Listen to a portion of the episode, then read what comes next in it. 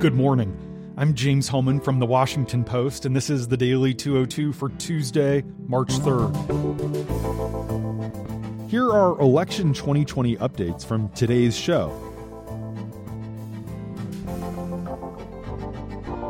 A parade of establishment Democrats began coalescing around Joe Biden on Monday in an attempt to bolster the former vice president and stall Bernie Sanders' ascent as voters in 14 states cast ballots today plus American Samoa. Amy Klobuchar dropped out and rushed to join Biden at his rally last night in Dallas. In a visual symbol of Biden's attempts to consolidate the moderates in the party, Pete Buttigieg, who dropped out Sunday night and who had an intensely frosty relationship with Klobuchar, also scrambled to get to Texas and endorse Biden. Beto O'Rourke, the former Texas congressman who ended his presidential bid in November, joined Biden on stage at the end of the Dallas rally, and then the two of them went to get dinner afterwards at a nearby Whataburger. The party's donor class also began to rally to Biden's side on Monday.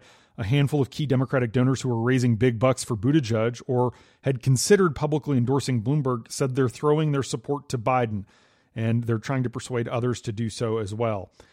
There are still looming questions about Biden, his propensity for gaffes, the moments when he searches for words, or as he did yesterday, his struggle to come up with well worn phrases. But his campaign has unmistakable momentum that it's hoping to carry into today's elections even though he lags behind on money and organization. Not everyone is playing to his benefit, however.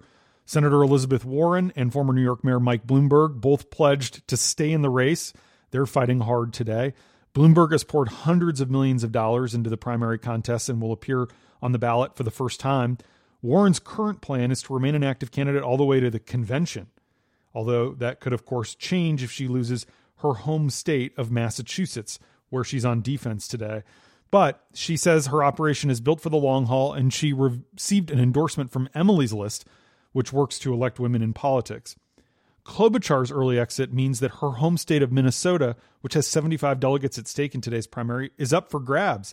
Sanders won the caucuses there in 2016, and he'd closely trailed Klobuchar in recent polls.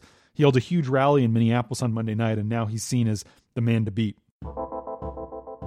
Thanks for listening. I'm James Hohmann. If you want to hear full episodes, find The Daily 202 every weekday morning wherever you get your podcasts.